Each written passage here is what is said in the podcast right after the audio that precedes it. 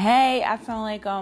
Welcome to the third episode of Courtship Code, brought to you by Black Muslim Single Society and hosted by me, Zara J. Thank you guys so much for joining me for week 3 of this podcast. Now, we've been getting some amazing feedback, a lot of support. So make sure if you are listening on the Anchor app that you go ahead and you favorite this podcast so that you get notifications for any upcoming episodes, and that you like and share. Follow us on Instagram at Black Muslim Single Society. Make sure that you are sharing this podcast with your friends and other people who need to hear it, who the show would benefit and be good for. So thank you guys for joining me this week.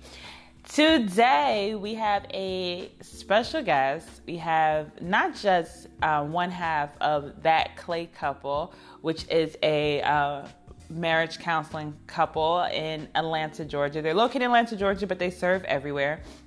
But we also have someone who's a very good friend to me. This is like family right here. So I'm super excited to bring you guys into this conversation, because this is kind of just how we usually talk. This is just every day for us. So to allow you guys into our living room. So thank you for listening. So we have Hasan Clay from That Clay Couple, marriage counselor, speaker, just an all-around great guy. So we're excited to have him as a part of the show today. And we're going to be talking about if you should measure someone's past against their future, how to weigh those pros and cons, how to weigh their actions. And if it's you, if you're the one who has the past actions that people are constantly weighing, or that you are constantly judging yourself by, what to do about that. So excited to bring it to you guys today. And we're just going to jump right into the show. One more announcement. 3 more announcements. So first of all, if you have not put your personalized profile into Black Muslim Single Society, join our matchmaking service. Make sure that we know that you're available. So we know your pros, your cons. You can book a consultation if you have any questions, but you don't have to book a consultation if you're just putting your profile in the system. Go to the website, blackmuslimsinglesociety.com, and go ahead, male and female, man and woman, brother and sister, whatever.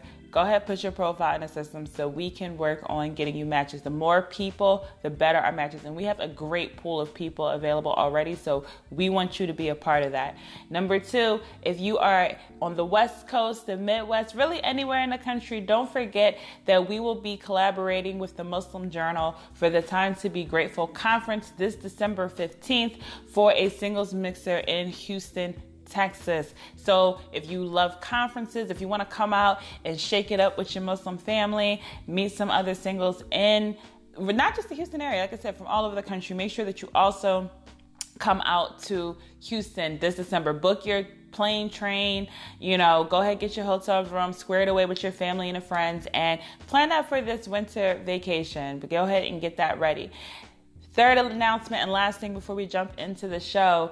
The DMV area, DC, Maryland, and Virginia, we just announced our next singles social, and it's going to be a brunch party, a very intimate event, and we will have 2 different events for those who are over 45 and those who are under 45. So we have 2 events in one day. Make sure that you grab those tickets. It's extremely limited. It's an extremely limited intimate dinner party, because we want to make sure that everyone gets to actually interact and meet a potential option, inshallah. So go ahead to our website, blackmuslimsinglesociety.com, on our events page, or if you follow us online at Instagram or Facebook, Black Muslim Single Society or Black Muslim Single Socials, you'll have the link in our bio to go ahead and purchase your tickets. Tickets are already selling, and they're super, super limited, so do not wait. Grab your tickets. Clay, right here. Thank you so much, Hasan, from That Clay Couple, for joining us on the Courtship Code podcast. Assalamu alaikum to you. Wa alaikum salam. Thank you for having me.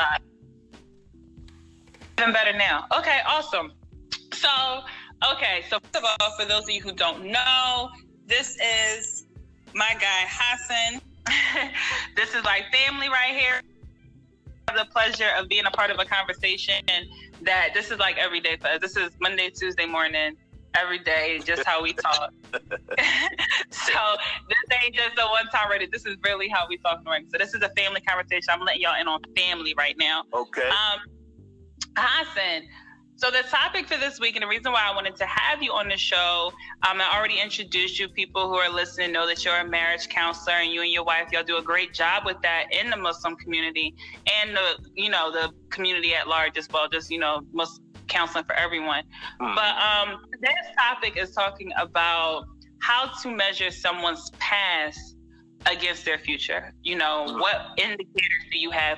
Are you right for making judgment calls against them? How do you, how much weight does a person's past actions have against their future? So I'm just going to let you kind of take the mic with that, and we'll just vibe in from there. All right. I mean, that's a very tricky question, because for one, I would never tell someone not to discount a person's past. Mm-hmm.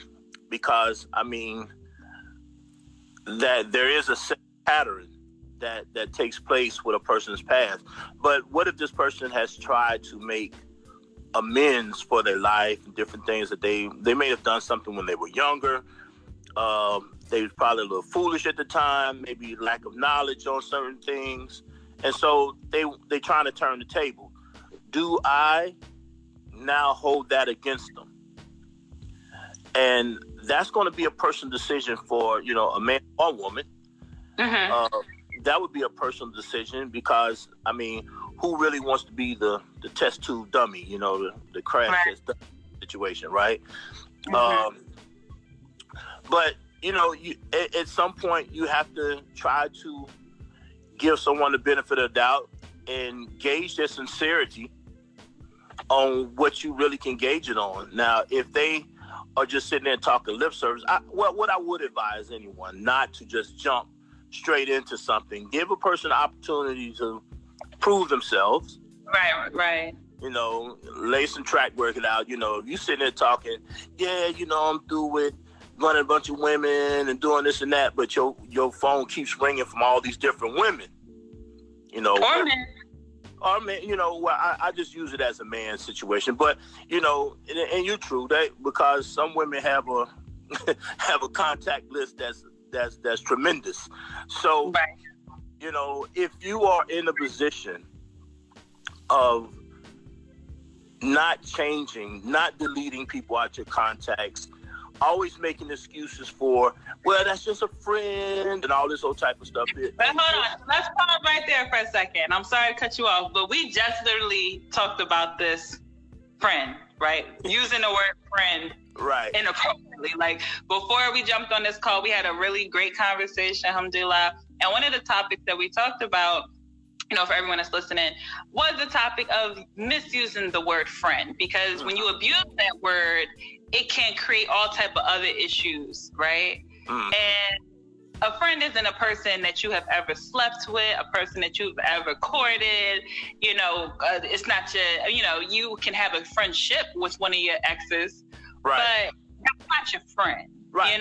In old terms, don't be talking about your friends, your cut buddy. That's your friend. Y'all sleeping together, y'all doing things. Want to be with you, right. But you call them a friend, because you don't want to give it the proper label. Right. No, don't do that. So, but in this situation though, you have people who would say, well, I make friends with the opposite sex easier. I hear some women who used to say, or some may still say, I don't really do women well. I can't do all the cattiness. And then you have some brothers who say, I grew up around a bunch of women. I just make friends with women easier, or whatever the case may be. Well, if you are talking about being in a relationship with someone, you have to be in a position now of excusing or eliminating those type of relationships in order to help the other person be comfortable. Now, I'm not talking about the person who just have this over accentuated means of jealousy or thoughts of jealousy, you know. Right, on things that are actual friendships. Right, you know, I'm not talking about, you know, people who have built genuine platonic friendships. Right. You know, so hang on to their past just in case this don't work out. Keep them in the pocket. Right, you know what I mean. So I'm not talking about the people who have genuine platonic friendships. So right. If that's cool, if you cool like that and y'all cool like that, you shouldn't have like a list of 30 people that you have these type of friendships with. Right. You know, every person is my friend. Every single person that was interested in me is now my friend. Like, no, those not your friends. They're not your friends. I don't know many women who I, in my past, who I have tried to be romantically involved with at some point. This is not during my pre-Islamic days, okay? So let me put that disclaimer there. Right. And so I do not have friends who I used to kick it with. Romantic. Right. You ain't got no friends that you seen naked. No, so. I don't. And so that's you. Yeah, go ahead. No, and that would be a problem, I'm sure, for any person. Right. You sitting there kicking and chatting, talking, you know. Right. And you and this person used to have, I mean, that would be uncomfortable for anyone. Right. So let me ask you, so you meet this guy or this girl and, you know, y'all attracted to each other. The vibe is good and everything like that. So you're interested in to know them, but you find out some things about this person's past. Maybe they have a past history of jumping in and out of marriages. Maybe they have a past history of dating or sleeping around. You know, maybe they have a past history of addiction or abuse or something, right? Mm-hmm. Now, you mentioned earlier that you have to give people an opportunity to redeem themselves. You know, what does that process look like? I mean, for one...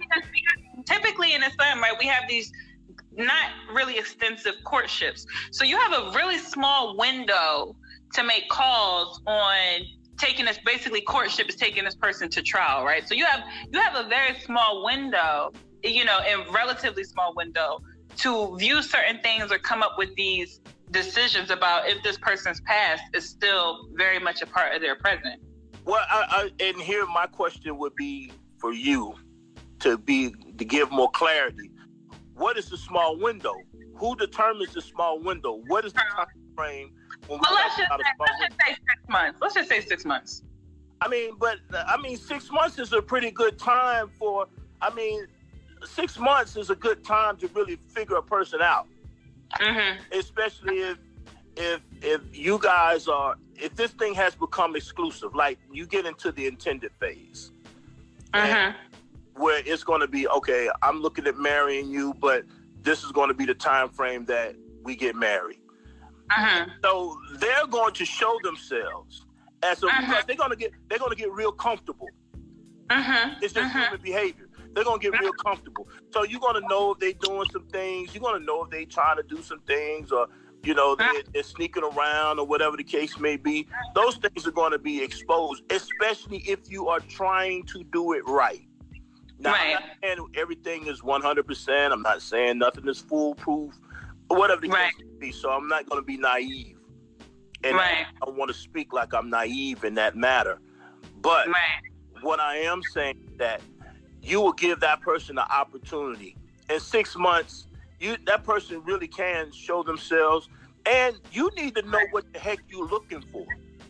Right. See, here's the thing that a lot of people aren't aware of, right? So typically I believe there are about 3 different phases of what's considered to be courtship, right? If you are given it time, right? So within the first 0 to 3 months, that's like the infatuation stage, right? It's a lot of oxytocin built up in you, a lot of infatuation. And honestly, if that person doesn't fully capture your attention in those 3 months, it's going to be very hard for them to make it further than that. So that's why a lot of courtships fall off before that 3 month time period, right?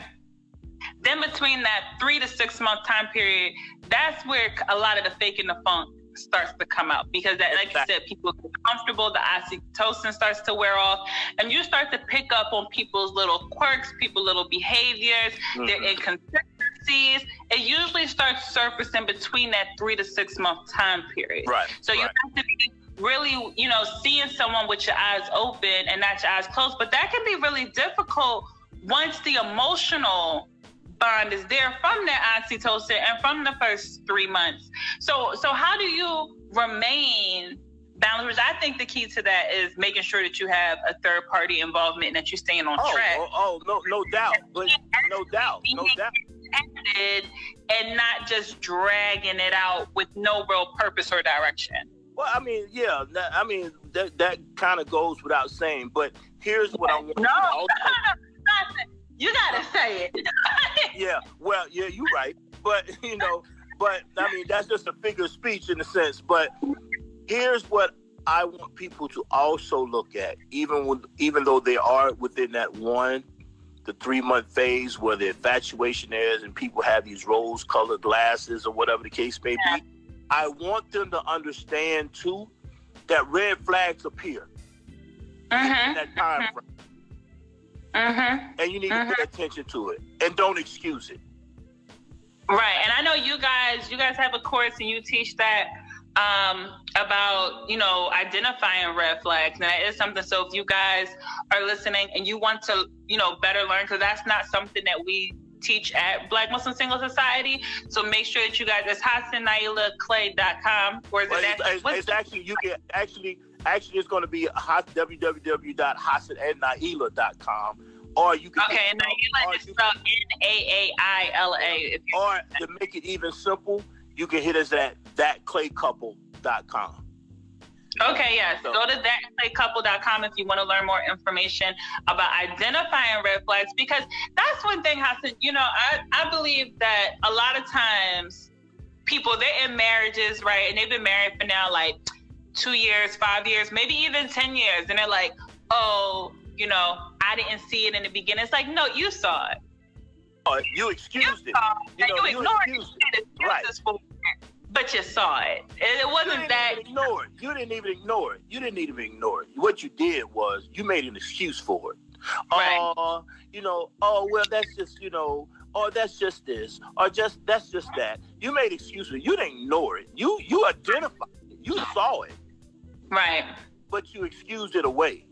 And so instead of addressing it and saying, hey, you know, I saw this, you know, let's have a conversation about it. You know, you don't have to get all ghetto. You can have an adult conversation. You ain't got to be like, yeah, sister, whatever. You don't have to do all that. I ain't dealing with that, sister. You don't have to do all that. You can say, hey, look, you know, I'm thankful for you. I like you. You know, you seem like a good person, but I just saw something that I may need an explanation about. Right, and I think that especially for women, a lot of times that having that conversation is really uncomfortable. And I know that, you know, we've talked about this, like, you know, you have these conversations without coming off aggressive or without, you know, seeming like you're applying too much pressure or kind of cornering somebody, and learning kind of the arts of having that open dialogue, of vulnerability, of feeling comfortable enough to express it, but also having the confidence to do it, understanding that if you hear something or that is something that really bothers you, you have to have the confidence to make a decision call. Right, and this is what I call, and in that conversation we've had before, this is what I call understanding the difference between assertiveness and being aggressive.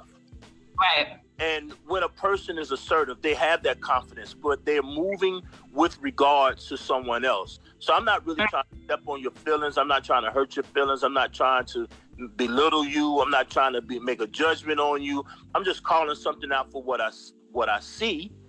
Right. And I want you to be able to address that. I want to have a real adult conversation about this issue. Now, aggressiveness would, look, you know, bruh, you know, what's your problem? You know, dang, you know, dang, that's what's wrong with you, you know, you people. You doing this, you brothers, you always doing this. This is judgment. Oh, I hate the these people line. When people start, who are these people you talking about? Like, right. You know, these people, these right. men, so, these brothers, these sisters. Like, that has nothing to do with the person that's right in front of you. Right in front of you, right. And so this is when that whole, the whole attitude, the whole neck rolling, you know, and this is when that whole, you know, our brothers want to point their finger and they want to broaden their chest out, their nose go to flame. Right. You know, these are the type of incidents where we don't tolerate. Right. You know, this is when those instances of aggression come out, being aggressive come out, you know. And so what people nowadays think assertiveness is to be aggressive, and aggressive really is to be obnoxious, because that's really some true obnoxious behavior that's really going on. But we kind of lose that whole understanding of how to interact with people. You know, we lose interpersonal skills, and we act like we have no home training. We was taught how to do better, but you know, we were taught how to do better now. But somewhere along the line, the popular cultural outlet takes over, and we've been conditioned to think that this is how you do it, but it's not how you do it, because I've talked about that, you know, even with women and femininity, right? And this isn't limited to just women, because brothers, we know that y'all pop off very well too. But a lot of times, you know, I feel like for women, especially Black women, you know, which that means it pours into the Black Muslim community, because we cannot, you know, our childhood, we can't escape our community, our environment. Right. But a lot of times we were mistrained by our mothers on how to handle conflict. So when that customer service rep, you know, made a mistake or irritated, first thing you saw your mother do was pop off. This is how you handle it. This is what, and so you believe that that's how you get what you want, instead of the art of communication and handling conflict, and ultimately working to create win-win situations. Exactly. And this is, we forgot, and this is what I tell people, that when you negotiate, it's a difference between compromising. There's going to be somebody who loses. Someone has to lose in the compromise. But when you negotiate, you bring about a win-win situation. Right. So, you know, when I look at an individual, I look at a sister, that's for instance, let's say I see a sister who has been married, and because I'm a man, so I'm going to use a sister in this instance. I've seen a sister who's been married 3 times, maybe 2-3 kids. So now she gets to me, you know, now, I may think, okay, do I really want to be number 4? Right. Do I really want to be number 4? You know, but let me see what this sister's putting down, because maybe between 3 and 4, or since that third one, she hadn't been married in 5 or 6 years. Right. She's had time to reflect. She had time to sit down and reflect. So I want to see where her head might be at this point. I want to see what's going on with her. And maybe, you know, she may have seen some errors, and obviously she won't know how to work it out until she actually gets back into the game, right? It's all theory until she get back into the game. But at this point, maybe I understand that she understands theory a little better, and maybe be willing to implement the strategies that she thinks she has learned, and learn how to tweak them when she don't see it as actually going the way that she thought it should go. Increase confidence. And so in that, I see that she's working. She didn't, you know, you know what? Just give me a cool. She's not stagnant with where she was 5 or 10 years ago. Exactly. She's just not quick to say, you know what? Just divorce me. Or you know what, brother? Give me a divorce. You know, I ain't got to put up with this. And so now she's ready to not only is she understanding conflict, you know, intervention, but she also knows conflict prevention.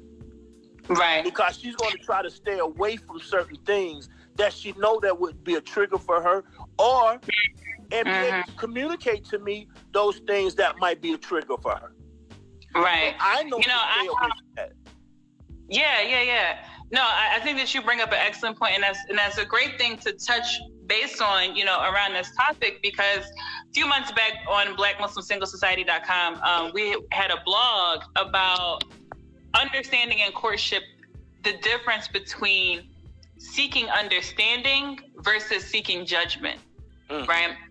And I think that a lot of times it's easier for people to create judgments off the bat about somebody, put them into categories, to have these check boxes instantly.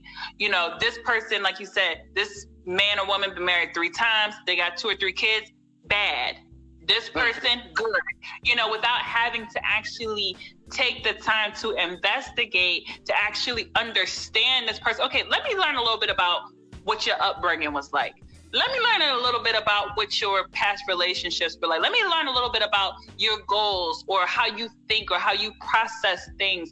It takes a lot out of you to have to be patient enough and willing to understand someone. It doesn't require much of you to pass a judgment on them. Exactly. You know, it doesn't require you to be open. It doesn't require you to be vulnerable. It doesn't require you to kind of level up your thought process and your emotions. So I feel like a lot of times we pre-label people in the Muslim community as just good, bad, right, wrong, marriageable, not, and just try to blanket people because it doesn't require anything of us to actually have to dig deeper. I mean, and you know, and a lot of times what we have learned how to do is become like water, you know, and water takes the path of least resistance. So we love easy, you know, we love easy. So it's easier for me to judge you than to understand you. It's easier for me to just cut you loose and cut you off or discount you. Versus me to really get an understanding and say, you know what, everybody comes with some idiosyncrasies, everybody comes with some shortcomings, and hey, not mine, you know, and you know, so let's see if my shortcomings and your shortcomings going to be able to match. You know? Can we get help? But and see if we can make some things happen. And so, you know, because, and I think, go ahead. Because a lot of times, you know, everybody, it is like an interview. Everybody comes to the interview to tell their best features. But nobody comes to the interview and say, you know, sometimes it's hard for me to get out that bed and get here on time. You know, but because you know you're a late person, but you're not going to tell that. But now this is somebody's life that you're dealing with. And so, you know, for instance, I have a couple who deals, one brother deals with, you know, some sex addictions. And so, but when he walked into the marriage, he let it be known that he had some issues, right? So now what happens when those issues, when he has a relapse, because addiction with relapse. Relapse, because he didn't actually, even though he told the story, he didn't tell how to help him in that situation. So his wife automatically passed judgment. You see. So now when, you know, what we were able to do is, in working with them, and say, hey, you know, you have to be not just transparent, because a lot of times we lose the meaning of transparent, but in transparency, you have to help educate the person. It's just not being open and telling a person what, you know, what it is that you need to tell them. It's not just telling them and showing them how to help you. You know, showing them how you can be of service to me and help me do better. And when I'm struggling, you know, and how with my struggles, you know. So this is some of the things I need. So in that, you say, okay, you know, let me help you with his parameters. Assist that person also. Like, you have to be willing to assist that person and not pass judgment on them when they are in that place of vulnerability, that place of faultiness. Exactly. And so, but that's where the understanding comes in. you know. And I think Stephen Covey put out in his book one of those 7 habits was seek understanding. Then I think like seek understanding, then to be understood. First seek to understand, then to be understood. Right. And so in that, you know, it's all and that really comes from an Islamic principle, in my opinion, because the first thing that we do it's not about what my rights are. It's about your rights that I have to give you. Your rights first. Mm-hmm. You know, so in that, I have to be able to understand what it is that you need from me. Right. Right. And then in return, and if both of us are doing that, we automatically seeking to understand the other person. And in that, we're going to be understood. Right. I'm going to seek to see what you need from me. And then in return, you understand what I need from you. Exactly, because we're both actually working on the same principle of seeking to understand the other person. Right. You see? Now, two things I wanted to touch base on. The first thing is the fact that so this whole judgment calls, right? This place of judgment that we're often in a community where we're meeting one another, potentially for marriage, or, you know, when people are seeking a spouse. Where do you think that stems from? Because it's not Islamic at all, right? Like, we're supposed to judge people based on how they interact with us. You know, we're supposed to, you know, have a good idea of people, you know, unless you have a reason to think ill of them. And as we've seen, you know, in the examples of the Sahabas, of the Prophet Muhammad sallallahu alaihi wasallam and his wives, you know, they had past. You know, they came with baggage, they came with children, they came with exes, they came with addictions, they came with issues, right? Right. A lot of them had shady histories. But we don't see examples of this extreme judgmentalness that we see in the Muslim community. Now, we're just human, so we're going to come with flaws.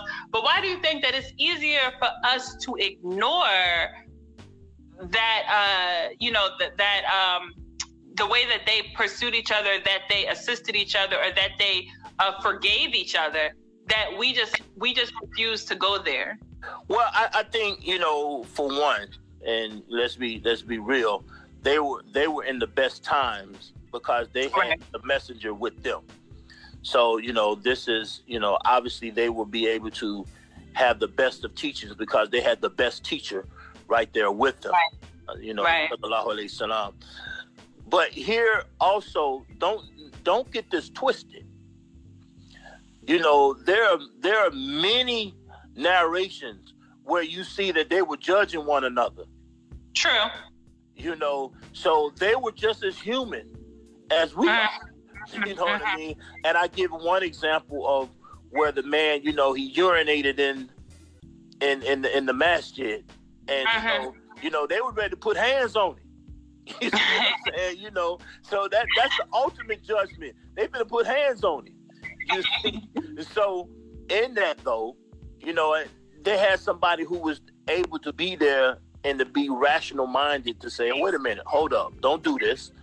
You know, let me, matter of fact, you clean it up and let me take him to the side. You know, let me talk with him. You know, so somebody was there who was the voice of reason, and that was our messenger, sallallahu alaihi wasallam. You know, that's just one situation.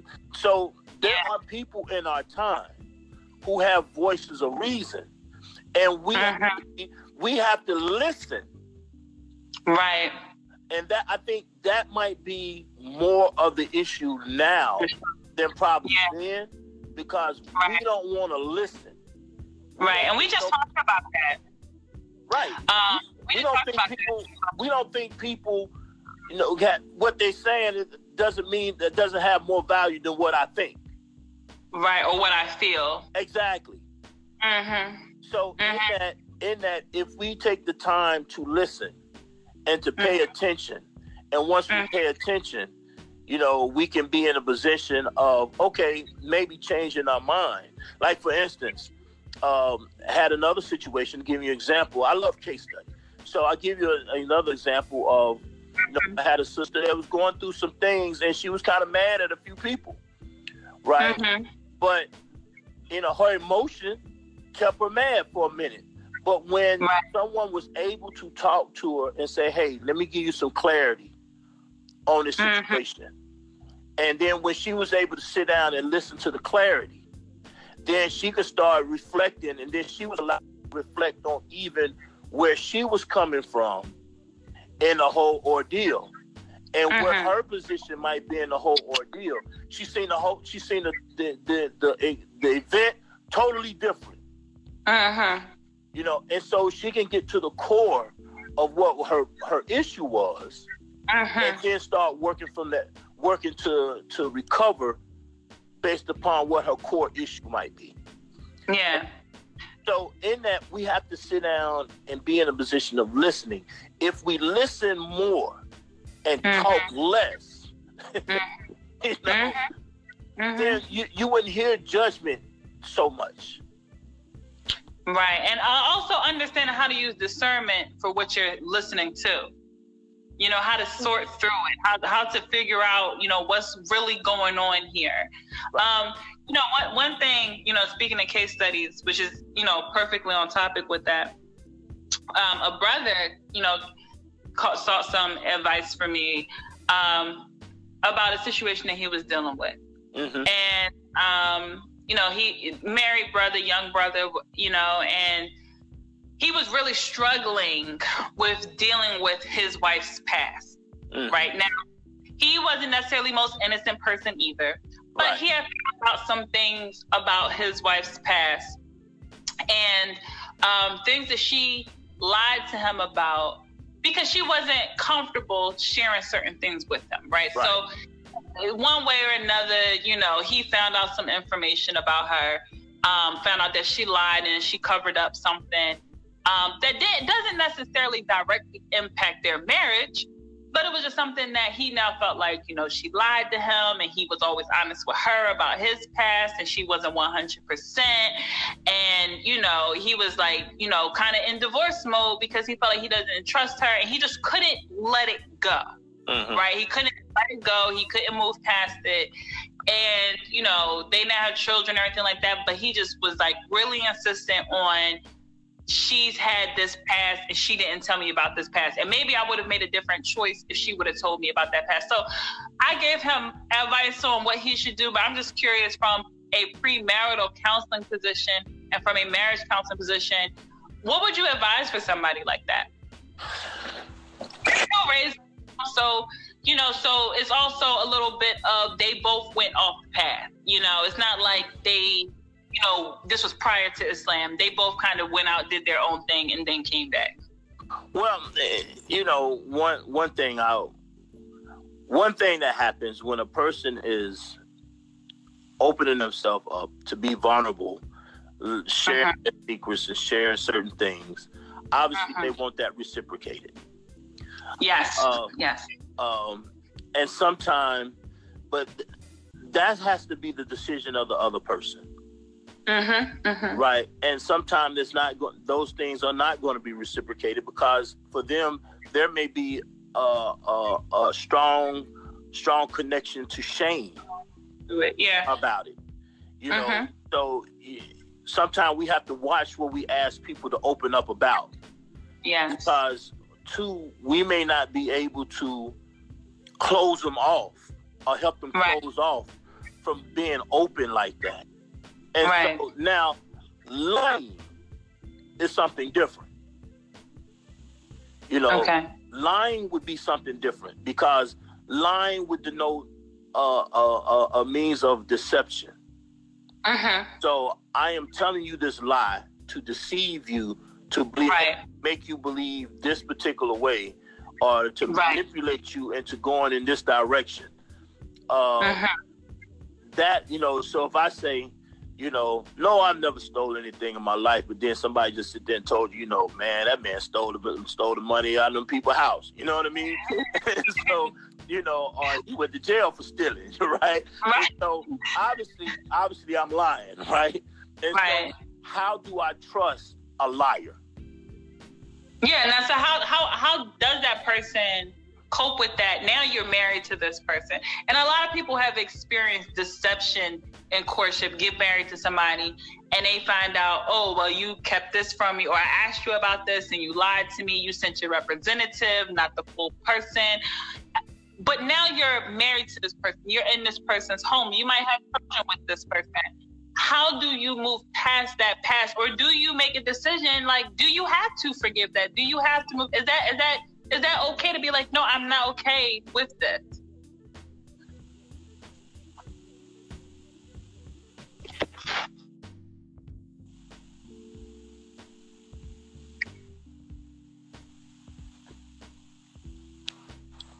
Yeah. Oh, okay. Yeah, I'm sorry about that. I had a call come in on me. I'm sorry. Did you hear what it did? Work always have to be done, right? So, get the money, honey. So did you hear the full question? I think I heard to a point, how do a person recover? Basically, you asking how does a person recover? Okay, how do you cope with that? Because now you're married to this person, you're in the same home, you might have children with this person. You found out they deceived you in courtship, but now you're tied to this person. You know, how do you cope with that? Or is it okay for you to be like, you know what? No, I don't want to cope with this. I feel like you deceived me, and now I can't trust that you won't do it again. Like, how do you deal with that? Well, and here is, and that's going to be on an individual basis. Yes, I agree. And it's probably going to be how deep they felt the deception might have been, or what angle that the deception took place. And yeah. I would also say, because, you know, the person may have had some type of fears or some certain things that's going on that made them tell that lie, or whatever the case may be. And have they been what you consider to be truthful after that? You know, a lot of times people do things based upon self-preservation, and I'm not saying that's actually a good thing, but it's just a human thing. Right. So, and a lot of times, you know, it's just like a child. You know, I had a niece when she was little. You know, and this is gonna sound crazy. She used the restroom. She peed on herself. Right. But she was holding this doll baby, right? You know them dolls that, you know, that wet itself, right? The doll did it, right? And she kept saying to me, "It ain't me," right? But I mean, it's flowing, right? It ain't me, right? So in that. If you look at the situation, I mean, and then she had to be every bit about two, right? But she already learned to make sure she protect herself. Yeah. Right. Even when the evidence is clear that it's her, only thing she knew was just to protect herself, right? Now get to a position where something that you have you think is going to be of value to you, right? You know, and so some people show up faulty, you know, for some reason or other, the sister really wanted him. She knew if he would have knew this about her, maybe she couldn't get him, and she wanted to change her life, and, you know, whatever the case may be. I would say it still doesn't make it right. Right. And they still have to recover from that.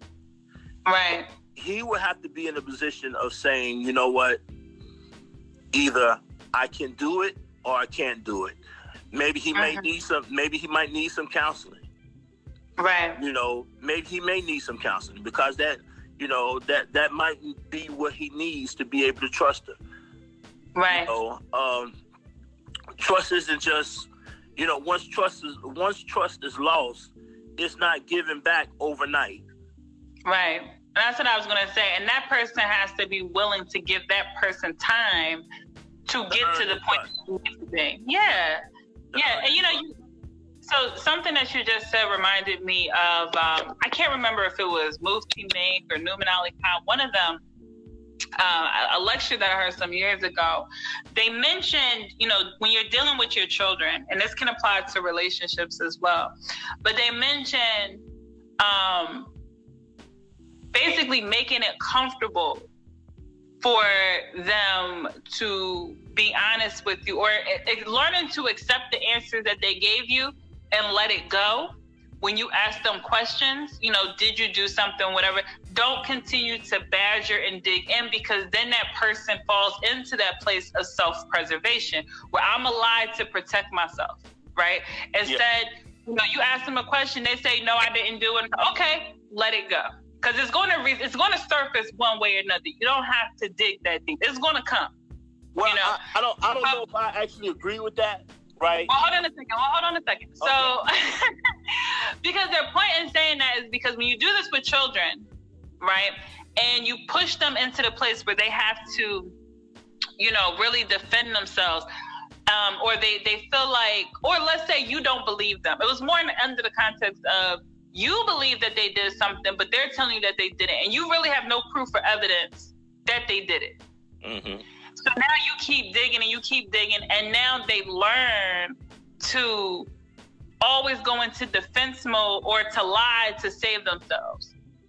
You know, and you have to be careful with that. And so with relationships, do you feel like when you set that tone of being accusatory, especially when you have no evidence, you don't know, you know, if this person in their past has been a certain way, because I see that sometimes with matchmaking, you know, brothers and sisters, they'll have trust issues with nothing to really distrust about this person, you know, and they're coming into the courtship distrusting that person's past, assuming this person is going to be a certain way or do certain things, right? With no real evidence, and they are stuck in that place, and they drive in on that place, and they can't fully accept that, you know, this person has changed or this person isn't who you want them to be or something like that. And they just assume that they're going to be deceived or that they have been deceived with really no evidence. Like, how do they deal with that?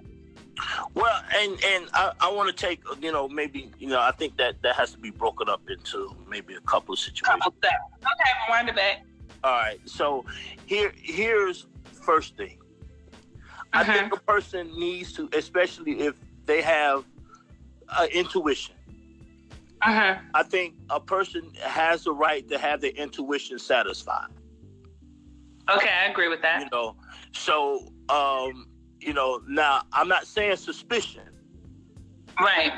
I'm not really calling it suspicion, but I do believe that a person has a right to have their intuition satisfied.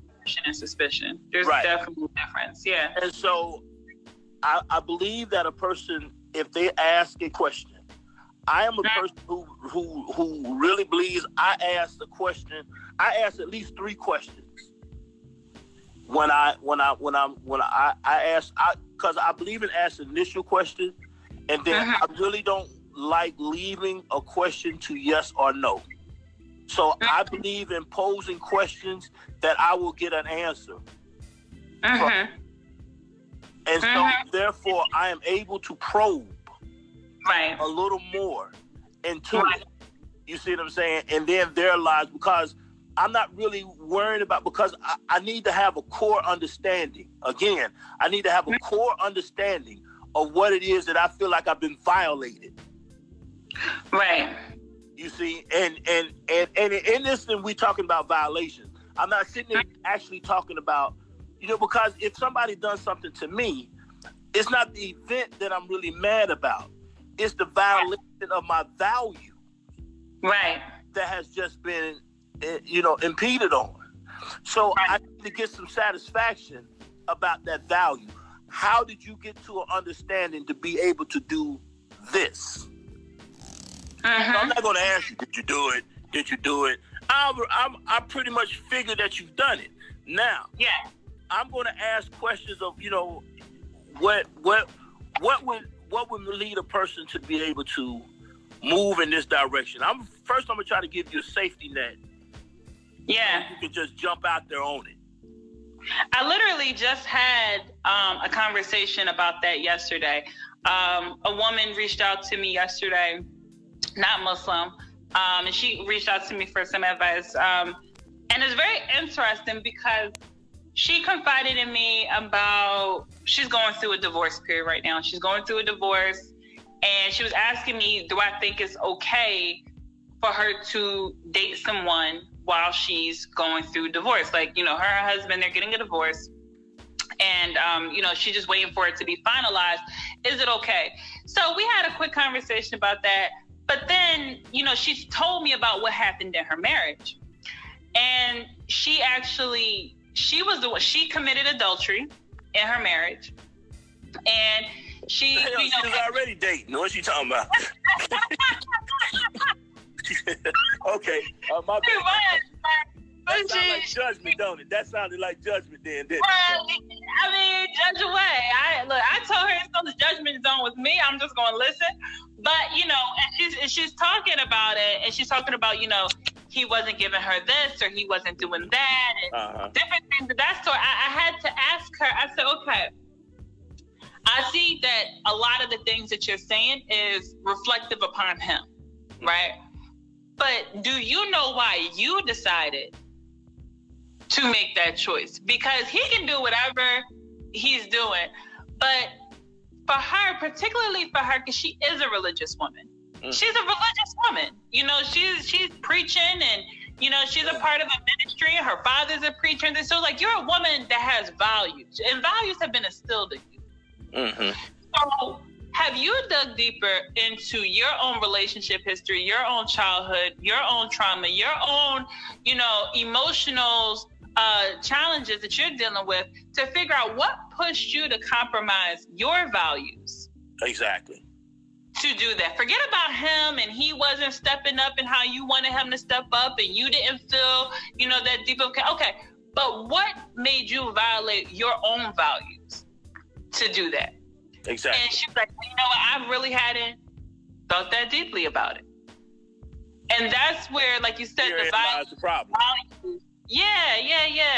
You know, you're concentrating on the symptom and not the root of it. Exactly. You know, you want to deal with the event, and you know, but there is something, because in this, okay, he may not have been stepping up. You could have took a couple of options here. You could have just cut him loose and kept your values, but cut him loose. But then you say, well, you know, divorce isn't from our way, so cheating is from your way. You see what I'm saying? So you know, it's gonna, you know, it what it really comes down to is that person actually had just had some selfish thoughts. And, you know, I'm just going to do me because he's doing him or whatever. It could have been a multitude of things. But therein, let's look at the value of why you feel like, you know, it's okay to just do you. Right. So that's the value there. That's a value that probably hasn't even been claimed or understood that's there. But that's a value that's there. You know, so when we start looking at the violations of what we're going through, and you know, and if we go back to the original question that started this show, a person having a background, does the background violate your values? Okay, so let's meet someone, and let's say their past values does violate, you know, some things that they have done, some things that they have experienced, you know, and, you know, we've talked about this even before when it comes to, you know, and I don't want to offend nobody that's listening. Right. I ain't trying to, because it's going to be a little touchy right now. Right. But let's say you have someone who, let's say you have a sister that's a virgin, right? Never been married. And she marries a brother who does have a past, who's been married several times. Maybe he's been out there sleeping around, you know, whatever, you know, his past experiences are. And she really doesn't have a past. You know, how do you rectify that? Because that means that one person is definitely coming into the marriage with some past issues and traumas from their experiences, and that other person pretty much has a clean slate. They're not perfect, they're going to have issues too, but when it comes to their past relationships, stuff like that, they don't have that. Like it's perfectly imbalanced. You know, how does that person who's never been married or still a virgin or doesn't have that same experience, how do they deal with dealing with that person's past? Again, it depends on if they value that in other people. You know, I may value it for myself, but I don't necessarily care if, you know, she, you know, she had. Right.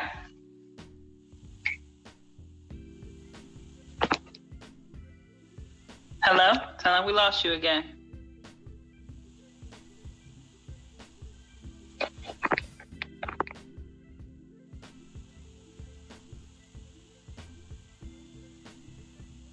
Man, I'm telling you, boy, it's like, hold up. I tell you what, look, let me tell you what happens. So if it seems like I go out or whatever, it's because my phone is blowing up right now, right? So it'll kick us off. Good thing you've been giving us the time. So it'll kick off on us, right? Yeah. And I just have to try to wait for, because of course I can't really see it. So I have to wait for to leave, and then I can come back. So if I go out like that, that's my problem. And I apologize. Next time I'm on here, I gotta remind you to put your phone on Do Not Disturb, because that's what I do. Okay. I didn't even think about that. You know, so I apologize to your listeners. You know, I don't want the listeners to think that I'm, you know, your listeners think that I'm trying to be neglective of them. So, but here's what I'm saying is that she or he may have a value for themselves that they necessarily don't hold somebody else to. Right. You know, so it may be, you know, I mean, it may be that I have this for myself. Now, here's the value that I'm going to look for from you. I'm going to look for, you know, I'm going to look for honesty, a value of honesty. I'm going to look for a value of value in our relationship. You know, I'm going to look for values of trust with you. I'm going to have values that I'm going to look for from you. Right. You know, I don't necessarily care that, you know, you don't kick this woman, that woman, or been with this man, that man, you know, they got nothing to do with it. You expect loyalty from you, or fidelity. Right. I'm going to expect loyalty from you. Right. So this is what, you know, whatever your past is your past. Now, if another person come up and say, you know, I'm not really comfortable, you know, brother, I'm, you know, I don't have any kids, and you got two, and you got maybe a couple of baby mamas, you know, you know, a couple of mothers on your. I don't know how I feel. Right. To deal with that, so I'm a pass, and you have to just be adult enough to pass. Now goodness, there was something that you just said that I was going to ask you about, and it just kind of slipped my mind. Mm-hmm. Oh man. But anyway, I mean, until you get it together, I like to add this point with that, though. Yeah. You know, so when we start talking about people's past, it's really going to come down to what it is that you value. Right. You know. And knowing those values, Hasan, I cannot tell you. And those of you who are part of Black Muslim Single Society, or you've done an interview with us, then you know that part of the interview process, when we're doing your 30-minute interview, one of the questions that's asked is, what are your values? And the majority, I would say 90%, 95% of men and women that we interview, and we ask them, what are your values? The first question, most of them, what do you mean? What are your values? What are your core values? They struggle. The average person cannot come up with more than, I say, 2 to 3 values without me having to guide them and push them and feed them things to consider. You know, it's very hard for that person. So that means if you're not in touch with your value system, you don't know what you value, how are you going to identify if that other person shares those same values? Right. And how are you going to be able to communicate that value to, and this is what happens to many relationships when they get into a point of, you know, you ain't gonna be disrespecting me. Only thing you want respect, but how do you want respect? What does that look like to you? What does that look like to you? What does disrespect look like to you? Exactly. You know, what's the standard for respect? You know, because you called it a value, but I don't know the expectations of that. Right. You know, I might think I'm respecting you in a way, and you may feel like I'm disrespecting you in other ways, and I feel like I'm not cussing you out. I'm respecting you. I'm respecting you. So, you know? I don't mind being cussed out. I don't want to be cheated on. Right. You see what I'm saying? You know, and so, you know, I mean, like, for instance, you know, I say this, you know, I know a couple that, you know, even for myself, I can't stand certain words. I can't stand certain words. If you say certain words to me, it's just like, I'm so, oh my God, man, I just lose my mind, right? Right. But now, somebody else will sit there and hear that word, and whatever. It don't flinch. It don't even flinch. You know, right. So in that, it's going to be what's your standard of your value? Right. And a lot of people can't identify. You don't know how we go through even in premarital. You don't know how much we have to even work on people getting an understanding of their values, because when you get to going, we want you to understand your core values, because what you're going to make it on. Right.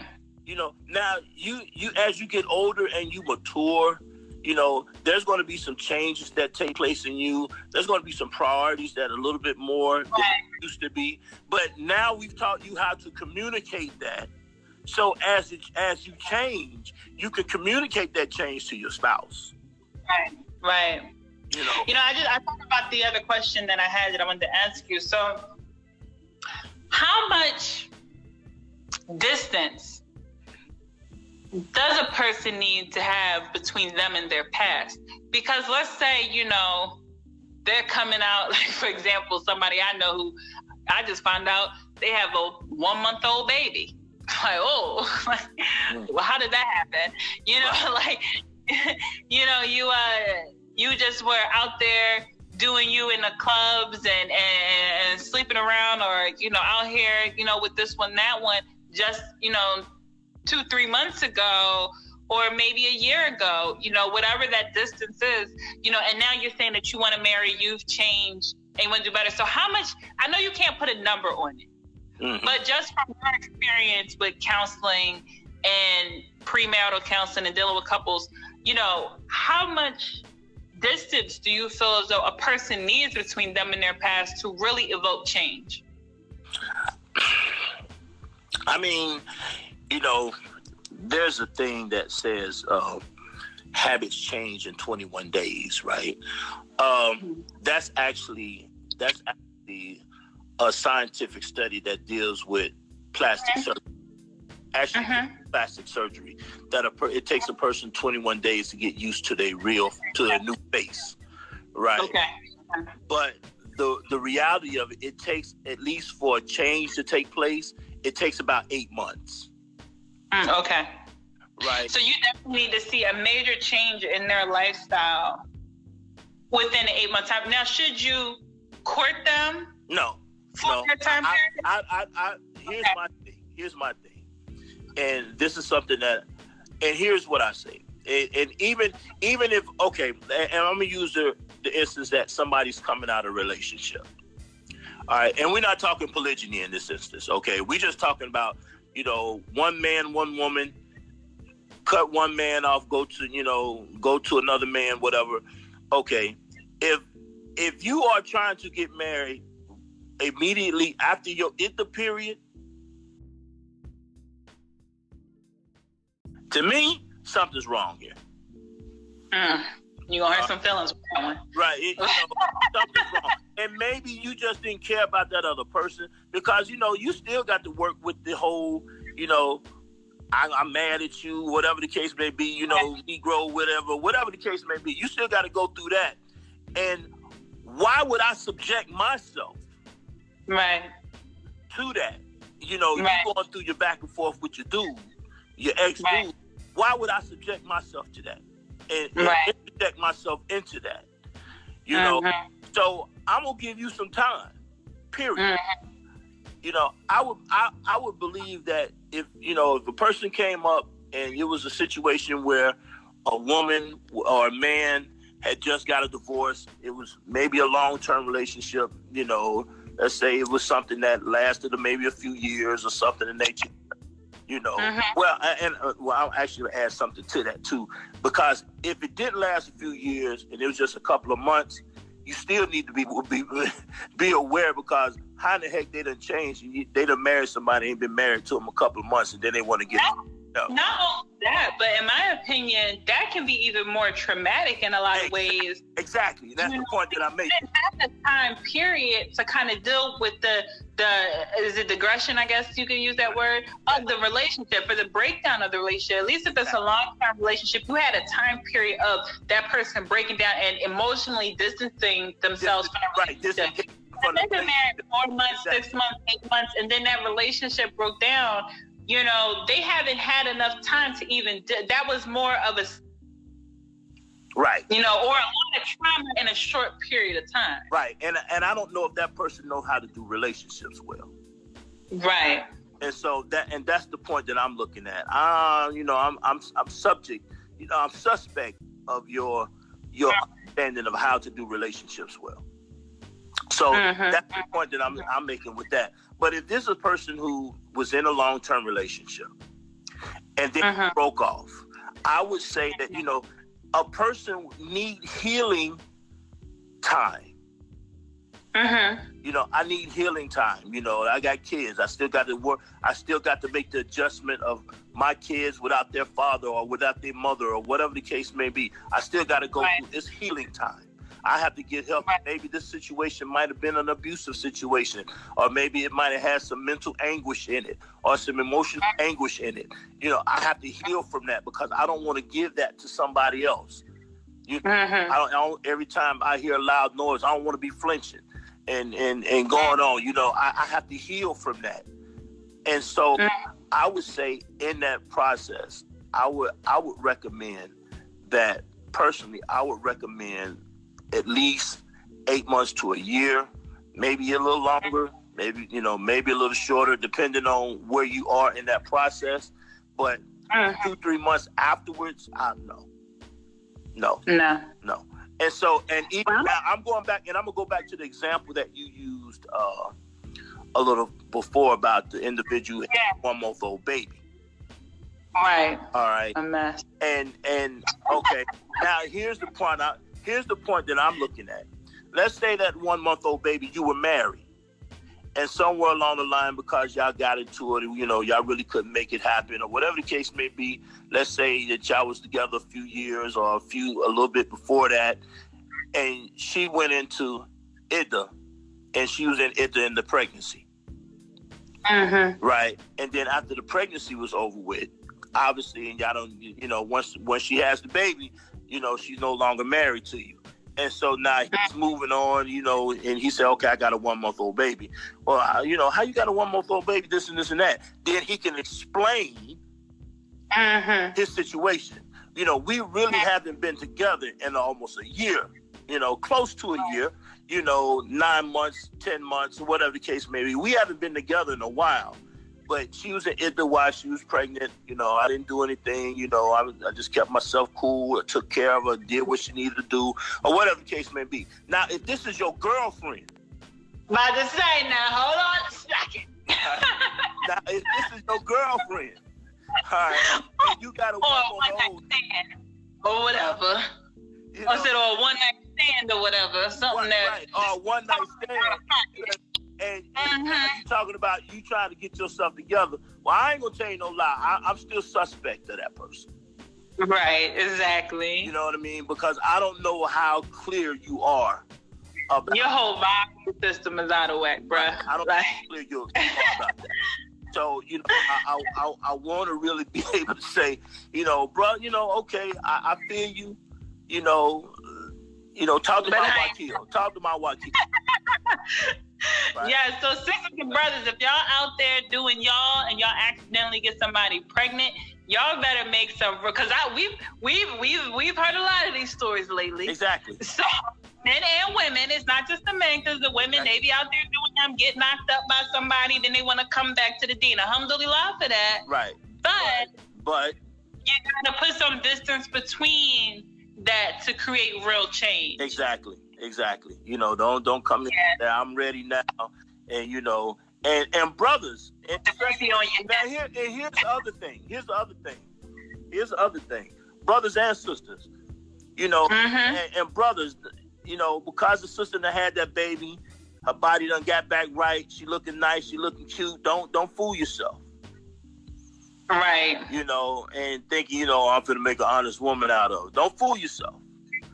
Right. You know, and sisters, you know, because his brother, you know, he got a decent job or he doing this or doing that or he looking nice and he work out and all this type of stuff here. Don't fool yourself. Still give it an opportunity, you know, still let your brain lead, you know, your body parts. Let your brain lead your body parts. There you go. And on that note, we're going to wrap it up. So thank you so much. Thank you so much, Hasan, from That Clay Couple. So let the people know where they can find you, what you got going on, what's going on with y'all. Yeah, well, yeah, of course, you can find us at thatclaycouple.com. That's our website. If you're on any social media, just hashtag That Clay Couple. We actually have a seminar going on. We have a tour going on, Marriage Myth and Me. Managing the Flow. We're doing Managing the Flow Jersey 2018 in Wildwood, New Jersey. Tickets, you can go to our website, get your tickets. It's exclusive, you know, first come, first serve basis. We got a few days left on our early bird special. If this is going to be out in time, right?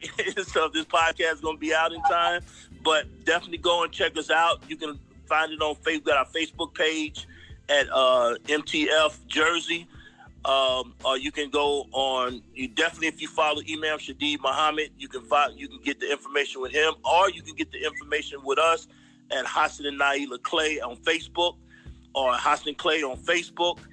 And we look forward to seeing you there. If y'all need any if it's about premarital, we have a great premarital program. Our premarital program, as of date. For those who have taken our program and successfully went through our program, we have a 100% success rate. MashaAllah. So make sure you guys get that premarital counseling. And before you jump off of here, I do want to, because I would love to have both of you guys come back to actually talk about the importance of premarital counseling and what that process looks like. But if you could just really quick, I know we're at the end of the show and it's been kind of long, but if you could kind of just really quickly explain to people when, at what point to implement premarital counseling. I said we can get more into detail about this on another podcast, inshallah. But at what point, you know, once they've been talking to someone for how long, at what point do you advise for someone to say, okay, at this point you guys need to make intentions and do premarital counseling? And also, what does that process look like? Because a lot of people are really in the dark about what premarital counseling is and what to expect. So if you could just glance over that really quickly, I think that my listeners would appreciate that. Well, one thing what we will not do in this situation, if you already have a date and that date is close, we will not do your you're looking for premarital advice. You're not looking for premarital. So now with that, we have a 6-week program. If you are interested in getting married, you and your potential spouse, y'all have gotten it, you've intended. Let's say you're trying to get married maybe within the 6-month period. We advise you to make sure that you do it before you get to your last 2 months of your projected date of being married. I'm gonna be honest with you here, because our premarital program, we're gonna talk about this at another time, but our premarital program is extensive to the point that some people actually walk away from one another within the program. I know these stories. You know? And so just really quickly, what can they expect from premarital counseling? You know, so they're not going into it totally blind or feeling super uncomfortable with having to share information about themselves. Like, what can they expect in that process? Well, you can expect to really, and in the state of Georgia, there are some categories that, in order for you to get a legal civil marriage license, needs to take place, and our program actually fit that standard. Is, you know, lifestyle, religion, finances, sex, communication, conflict resolution, different things that nature there. So we go through that, but we actually take it a little deeper than that, and dealing with, you know, expectations and values, and so and not to give away the program, because I don't want nobody sitting there thinking they can do it now because they ain't went through it with us and then mess it up, right? So, I you know, if you are interested in our premarital program, you can actually contact us, inbox us, or contact us through our contact page on our website, which is thatclaycouple.com, and we can definitely give you more insight on what it is that you look to do and what it is. Okay.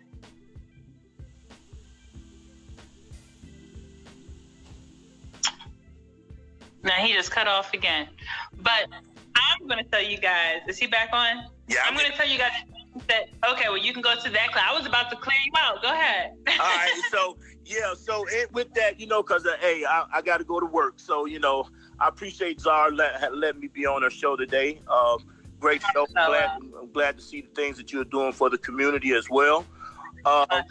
And so, inshallah, again, that website is thatclaycouple.com. You can hit us at hashtag us on Instagram or Facebook at hashtag That Clay Couple. Awesome. So thank you guys again for listening to another episode of Courtship Code. You guys know where to find us, blackmuslimsinglesociety.com. Put in your profile or sign up for premium matchmaking. You can also follow us on Instagram and Black Muslim Single Society, or Facebook, Black Muslim Single Society. Make sure if there's any comments, any questions, any feedback that you would like to give, that you can reach out to us online, email it in, or you can also reach out to That Clay Couple and show your love and let them know that you guys checked out the podcast as well. So we look forward to speaking with you guys next week on the Courtship Code. Assalamu alaikum.